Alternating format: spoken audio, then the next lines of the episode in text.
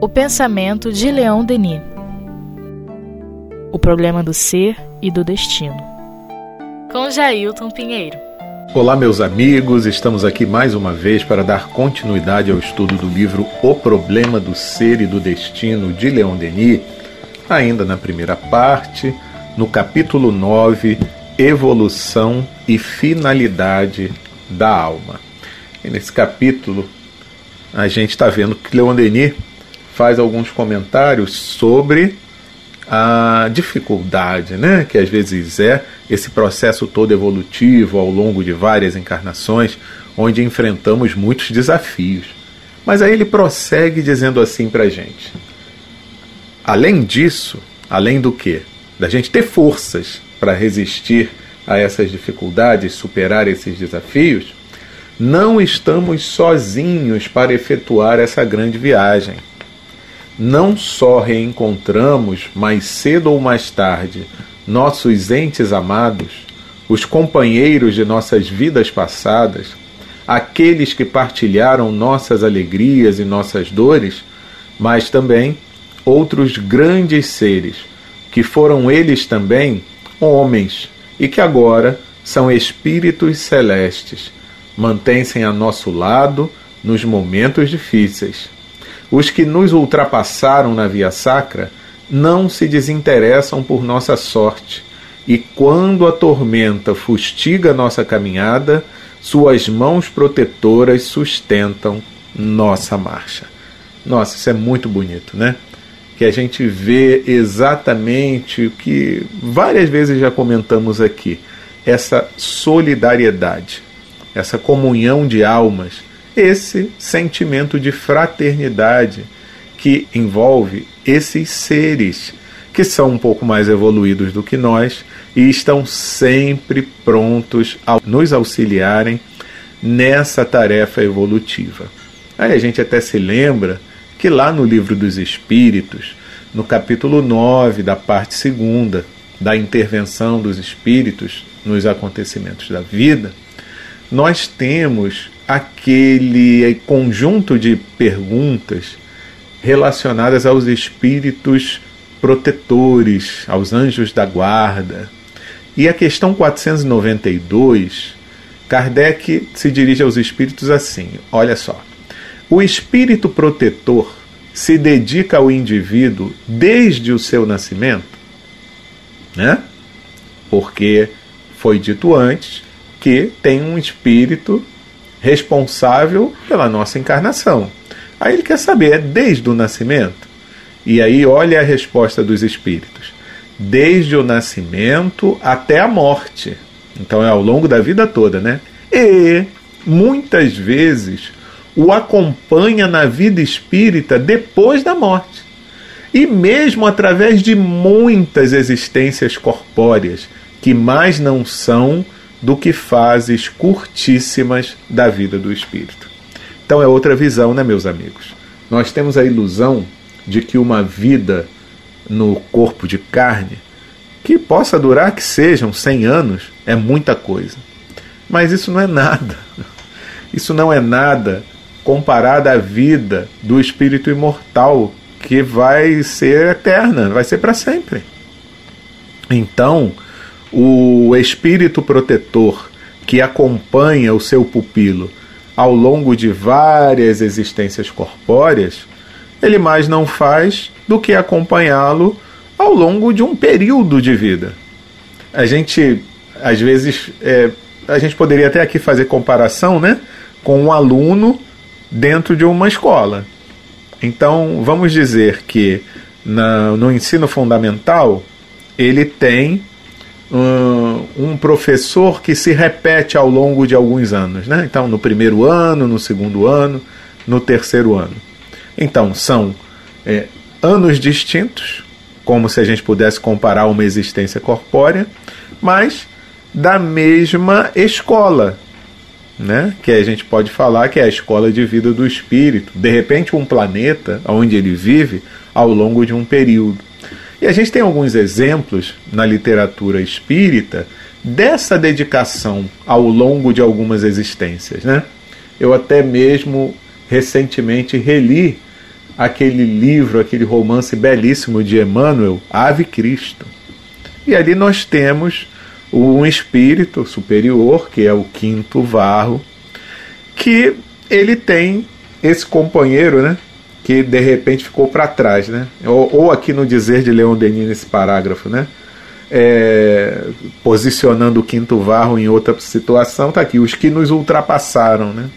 Então, quinto varro, ele ultrapassou em muito em termos evolutivos uma alma querida do coração dele, que era o seu filho Tassiano. Então ele pede, ele pede a, a espiritualidade ainda superior a ele que possa reencarnar para buscar fazer com que o filho dele pudesse se vincular aos ensinamentos de Jesus. E olha que interessante.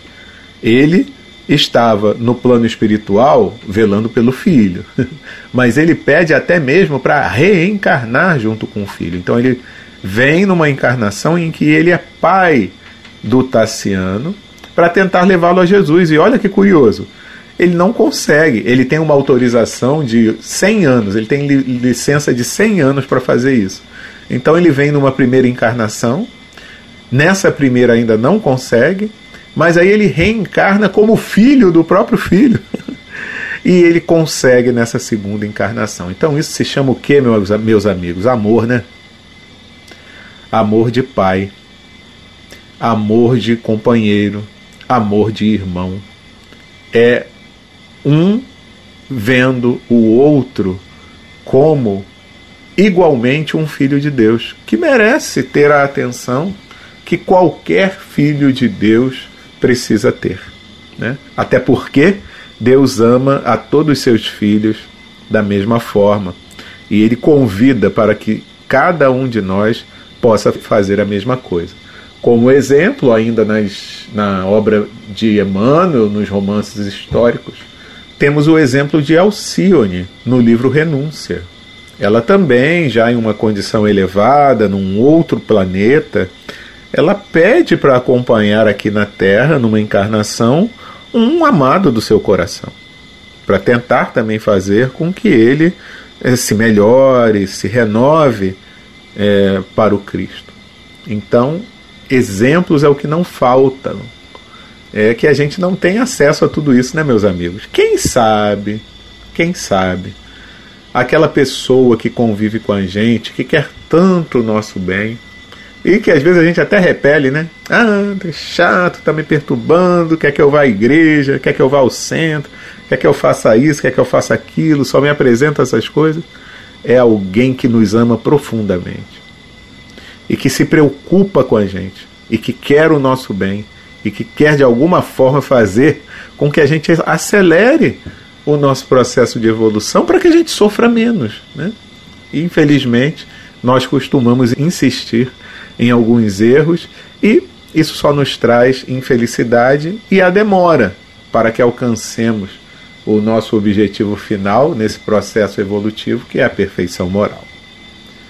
E aí, Leon Denis prossegue dizendo assim: lenta e dolorosamente amadurecemos para tarefas cada vez mais elevadas. Participamos mais efetivamente na execução de um plano cuja majestade enche de comovida admiração aquele que lhe entrevê as linhas imponentes. À medida que nossa ascensão se acentua, maiores revelações nos são feitas, novas formas de atividade, novos sentidos psíquicos nascem em nós, coisas mais sublimes nos aparecem. O universo fluídico abre-se sempre mais vasto ao nosso desenvolvimento. Ele se torna uma fonte inesgotável de alegrias espirituais. É, então aqui a gente fica com essa sensação agradável de que algo melhor espera por nós. Só que a gente tem que levar em consideração que existe um tempo para que essas coisas se processem. Tanto que Leon Denis começa esse parágrafo dizendo exatamente isso, ó, lenta e dolorosamente. Essa é a forma que nós costumamos fazer do nosso processo evolutivo, para que ele se dê de forma lenta e dolorosa. Porque não tem jeito, né, meus amigos? Enquanto somos espíritos imperfeitos, estamos sujeitos a erros, a quedas. Então, não vamos esperar de nós comportamentos de espíritos elevados, quando ainda não somos. Mas nós podemos optar, né? Por pelo menos nos esforçar um pouco mais para que a gente acelere um bocadinho esse processo de evolução. Então a gente vai amadurecendo, mesmo que seja lenta e dolorosamente. Muitas vezes, né? Até aqueles processos que são dolorosos e de sofrimento que a gente reclama, depois que a gente sai deles, a gente sai tão mais amadurecido, não é verdade? Eu estava fazendo essa reflexão outro dia. O quanto é danoso para o espírito quando num processo de vida ele é super protegido, por exemplo, por seus pais, que não, de, não deixam ele fazer nada, que tudo o pai faz pelo filho, não deixa ele ter nenhuma dificuldade, quer seja financeira, ou não, não o incomoda para qualquer tarefa, qualquer atividade. No final das contas, isso vai ser prejudicial, porque nós crescemos muito diante dos processos da vida, das questões do dia a dia, das dificuldades que se nos impõem, dos problemas que surgem. Depois que a gente vivencia isso e que ultrapassa esses momentos, olha como a gente cresce, olha como a gente amadurece, né? até o ponto em que a gente chega aqui nessa faixa que Leon Denis está falando, que até mesmo, mas isso ao longo de muitas encarnações, né? depois de muitas reflexões, depois de muito aprendizado, de muita experiência, a gente acaba se abrindo mais para o próprio mundo espiritual. É quando ele diz aqui, né, que as nos, nossos sentidos psíquicos se acentuam, né? Novos sentidos psíquicos nascem em nós. Então isso faz parte. Já que a gente falou dos romances históricos, né, de Emmanuel, como a gente vê ali que aqueles espíritos que vieram em missão, que vieram para nos auxiliar, o quanto é diferente a percepção deles da vida e o quanto eles, mesmo sem utilizarem naquela época a palavra mediunidade, mas o quanto eles utilizavam desse recurso, dessa faculdade que era naturalíssima neles para que auxiliassem nos seus projetos de vida a abertura psíquica, a gente até lembrava, né? Que no caso, a nossa querida Blandina, lá no livro Ave Cristo, que a gente citou ainda há pouco, né? Como era natural nela ela enxergar os espíritos enquanto criança. Era um espírito já com conquistas, né? Que se voltou para o Cristo bem nova. E ela naturalmente tinha essas percepções o próprio Quinto Celso, que é o personagem desse livro, o quanto ele tinha naturalmente alguns insights, algumas percepções e uma fala que impressionava o seu pai adotivo, que era o Tassiano. Né? Por quê? Porque ele já tinha esse vínculo com o mais alto. Então era natural né, esse, essa, essa forma dele encarar a vida ligado aos pensamentos mais transcendentes, mais elevados. Isso um dia vai acontecer com a gente também, meus amigos. A gente se observa hoje, vê que possuímos ainda muitas dificuldades, nos enquadramos como espíritos inferiores. Não tem nada errado nisso, porque ainda não somos elevados assim. Mas, com o tempo, e esse tempo vai demorar mais ou menos em função das escolhas que fizermos, dos esforços que empreendermos para domar as nossas más inclinações, chegaremos há um momento em que seremos espíritos mais evoluídos, né? E aí, o que vamos fazer? Vamos nos oferecer para auxiliar aqueles que ficaram na retaguarda. Essa é a grande lei de solidariedade que rege todo o universo. Estamos sempre com a possibilidade, mesmo do, do, na condição espiritual que nos encontramos hoje, a gente já pode também fazer um ensaio de auxílio a outros companheiros que estão ainda mais na retaguarda do que nós. Se a gente não se acha tão evoluído assim, mas ainda existem seres que estão na retaguarda. Aliás, quando, por exemplo, nós cuidamos de um animal, nós de alguma forma estamos sendo solidários nesse processo, né? com seres que ainda se encontram em outro reino da criação. Quando cuidamos de plantas, né? a gente está com esse processo de auxiliar de alguma forma o, o, a evolução desses seres. Né? Enfim, aí nosso querido Leon Denis prossegue dizendo assim: Depois chega a hora em que, após suas peregrinações através dos mundos, a alma contempla das regiões da vida superior o conjunto de suas existências, o longo cortejo de sofrimentos experimentados. Ela finalmente o compreende. Esses sofrimentos são o preço de sua felicidade. Essas provas só deram origem a seu bem. tá, tá concordando com a gente, né, Leon Denis? E então, seu papel muda. De protegida torna-se protetora. Gente, eu juro que eu não tinha lido esse parágrafo ainda, né? Mas a gente acabou adiantando as reflexões. Mas ele ainda prossegue no final do parágrafo.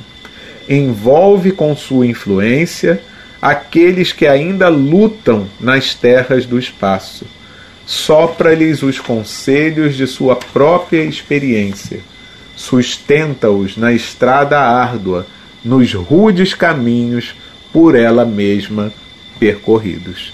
Porque aí é a questão da experiência que esse espírito, após determinada evolução, certas conquistas adquiridas, ele passa a ter. É uma visão diferente que ele passa a ter a partir de um determinado momento. Então ele olha para trás, vê o caminho mesmo que ele percorreu e ele observa: caramba, naquele período ali, naquela encarnação, eu reclamava tanto daquela situação, mas aquela foi uma prova necessária para que eu adquirisse determinadas virtudes. Não tem, meus amigos, como conquistar virtudes sem que tenhamos provas duras. É a mesma coisa que acontece no banco escolar. Não tem como a gente ganhar o diploma daquele período, não tem como a gente é, conquistar determinados títulos se não passarmos por determinadas, determinadas provas. Né? Então, o conhecimento ele até nos é passado de forma teórica. Nós aqui, por exemplo, somos cristãos? Seguimos o Cristo? Sim. Então já acreditamos, já aceitamos os seus ensinamentos, o seu evangelho como um padrão a ser seguido? Então a doutrina espírita nos fala: Jesus é modelo e guia. Nós já aceitamos isso? Sim, perfeitamente. Mas nós já fazemos tudo isso? já conseguimos colocar em prática todos esses ensinamentos? Ainda não, né? Então é um processo. E não tem como, por exemplo, eu saber se eu vou ser uma pessoa paciente se eu não tiver uma situação que me teste a paciência. De que adianta eu dizer assim: ah, que legal, uma vida tranquila, é, foi tudo bem, ninguém me perturbou, tranquilo, beleza, ótimo. Num primeiro momento é legal. Mas aí o momento em que tiver uma situação de dificuldade é que você vai perceber, caramba, eu ainda não sou tão paciente assim, né? Então, na hora que você é colocado em prova, é que você primeiro vai saber tudo isso que eu aprendi de uma forma teórica, eu já assimilei? Então o aluno, o aluno aprendeu, né? Aprendeu lá a matéria, o professor passou. Mas na hora de fazer a prova, será que ele ainda se lembra de tudo aquilo? Ele vai colocar aquilo no papel, né? Então, são essas questões que pode ser, podem ser desagradáveis num primeiro momento, até podem. Se você for perguntar lá, olhando agora, você já se formou, né? então você já, já passou para o ensino fundamental, ensino médio, fez o seu curso superior, já se formou, tá? Você olha lá para trás e lembra do tempo que você estava na escola, e no momento que você estava fazendo a prova, às vezes você estava chateado, porque achava que, ah, para que eu estou fazendo isso aqui? Isso é tão chato. Mas depois você consegue entender, num momento atual, que, oh, nossa, aquilo foi muito importante para mim. Porque se eu não tivesse estudado para fazer aquela prova, aquele conhecimento eu não teria assimilado. Né?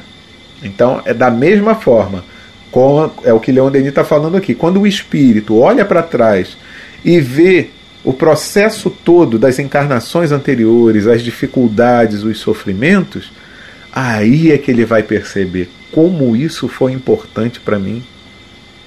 Sem isso eu não teria amadurecido.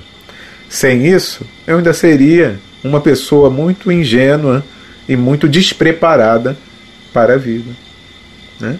Então, é isso que a gente vai percebendo ao longo do tempo. E aí, ele prossegue dizendo assim: E será que a alma um dia chegará ao termo de sua viagem? Avançando no rumo traçado, ela vê abrirem-se sempre novos campos de estudos e de descobertas. Semelhantes à corrente de um rio, as ondas da ciência suprema descem em direção a ela num fluxo sempre mais potente. Ela chega a penetrar a santa harmonia das coisas, a compreender que nenhuma discordância, nenhuma contradição existem no universo, que em toda parte reinam a ordem, a sabedoria, a previdência. E sua confiança, seu entusiasmo ainda aumentam. Com um amor ainda maior pela potência suprema, ela desfruta de forma mais intensa das felicidades da vida bem-aventurada. E aqui é uma coisa bem interessante, né? Vou chegar ao termo da minha viagem? Essa é a reflexão que Leon Denis abre esse parágrafo, né?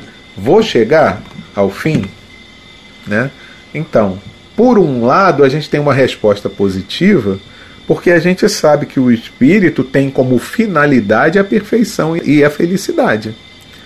Isso a gente aprende com a doutrina espírita. Chegaremos lá. Só que seremos igual, iguais a Deus em algum momento? Não. Nós também aprendemos isso com a doutrina espírita.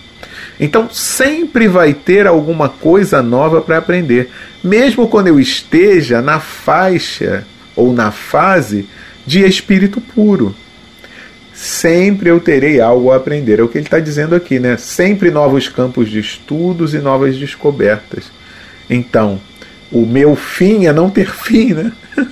Já que eu serei um espírito imortal, então o espírito nunca tem fim. Ele tem todas as eternidades pela frente para adquirir mais conhecimentos e conquistas de novos saberes. Né? Mas ele, a gente sabe que tudo isso vai chegar a partir de um determinado momento em que eu não vou ter mais aquele, aquele peso da vida corporal, porque eu não vou precisar mais reencarnar. E aí, a reencarnação, a partir da fase de espírito puro, é, são reencarnações como missão. Né? Então é uma escolha que eu faço, ou uma tarefa que me é incumbida por Deus. Né? Então é uma situação diferente, né, meus amigos? E aí prossegue Leon Denis. Desde então, está estreitamente associada à obra divina. Está madura para cumprir as missões destinadas às almas superiores. Olha ele concordando comigo aquela hierarquia de espíritos que, a títulos diversos, governam e animam o cosmo, pois essas almas são os agentes de Deus na obra eterna da criação. Igual Jesus, né, meus amigos? Elas são os livros maravilhosos em que ele escreveu seus mais belos mistérios. Olha que beleza!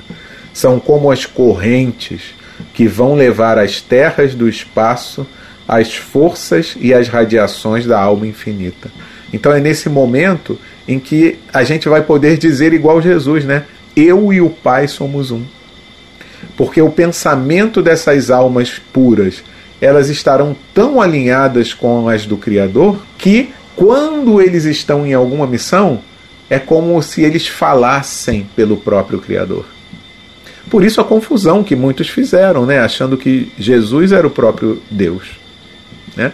Porque de tal forma ele trazia é, sublimadas mensagens que ah, havia essa, esse tipo de confusão. E em termos de alinhamento de pensamento e de, de sentimento, é a mesma coisa, porque você está, sem ser Deus, sintonizado com Ele o tempo todo. Isso é que é interessante, é o tempo todo. Quando chega, chegamos nessa faixa de evolução, o nosso pensamento vai estar alinhado o tempo todo com o do Criador. E aí, fechando esse capítulo 9, nos diz assim Leon Denis: Deus conhece todas as almas que formou de seu pensamento e de seu amor. Ele sabe que grande partido tirará delas mais tarde para a realização de seus objetivos. Primeiro, ele as deixa percorrer lentamente o caminho sinuoso, escalar os sombrios desfiladeiros das vidas terrestres, acumular pouco a pouco em si mesmas os tesouros de paciência, de virtude, de saber que se adquirem na escola do sofrimento. Depois, um dia, sensibilizadas pelas chuvas e pelas rajadas da adversidade, amadurecidas pelos raios do sol divino, elas saem da sombra dos tempos, da obscuridade das vidas inumeráveis, e eis que suas faculdades eclodem em feixes fascinantes. Sua inteligência se revela em obras que são como um reflexo do gênio divino. E é tão interessante essa reflexão de Leon Denis, por quê? Porque às vezes a gente, enquanto seres imperfeitos, olhamos para o nosso irmão e vemos às vezes ele num momento, então fotografamos aquele momento, é o momento evolutivo dele em que ele está fazendo tanta bobagem, provocando o mal do outro, provocando o mal dele próprio, que a gente não vê ali algo que vai ser bom, né? Às vezes a gente até diz assim, né? Falando para os filhos, gente, olha só. Ah, esse menino não vai dar em nada. Isso aí, o futuro dele é, não tem nada, não vai, não vai prestar. Não é assim às vezes que a gente para e pensa? Mas Deus, meus amigos, quando Ele nos criou, Ele sabe que o nosso futuro vai ser glorioso. Ele não tem a menor dúvida disso. Ele sabe que aquele momento que a gente está passando e que os outros olham e de repente dizem: Ah, isso não vai dar em nada, isso não vai prestar para nada. Ele sabe, ele tem certeza absoluta: Ah, vai prestar sim é porque ele precisa ainda de algumas experiências e algumas vão ser dolorosas, mas só assim é que ele vai conseguir vencer, crescer e conquistar as virtudes. Então ele sabe, e ele sabe ainda mais, né? Ele sabe que no futuro aquele companheiro que hoje todo mundo está maldizendo vai ser um colaborador dele, vai ser um auxiliar dele para o engrandecimento da criação e do universo. Olha que coisa maravilhosa, olha que coisa bonita. Olha o olhar de Deus, né? Para com suas criaturas. É completamente diferente do nosso. Porque ele sabe, ele não guarda a menor dúvida, meus amigos. Às vezes a gente duvida, né? A gente duvida às vezes de nós mesmos, né? Mas Deus não duvida, porque ele criou com a certeza de que nós teríamos um futuro glorioso, grandioso, e é o futuro da felicidade e do bem. O mal, meus amigos, sempre será temporário. E o tempo em que ele está vinculado a cada um de nós, que nós optamos por esse mal, é um tempo muito reduzido comparado com a eternidade, com o tempo de vida que teremos enquanto espíritos superiores, puros, vinculados ao Criador para toda a eternidade. Não é bom a gente refletir sobre isso? Excelente. E com Leon Denis, melhor ainda, né? Terminamos então o capítulo 9 da primeira parte do livro, que tem como título Evolução e Finalidade da Alma. Na próxima semana, prosseguiremos o nosso estudo do livro O Problema do Ser e do Destino, só que agora no capítulo 10, intitulado A Morte. Um grande abraço para todo mundo e até lá!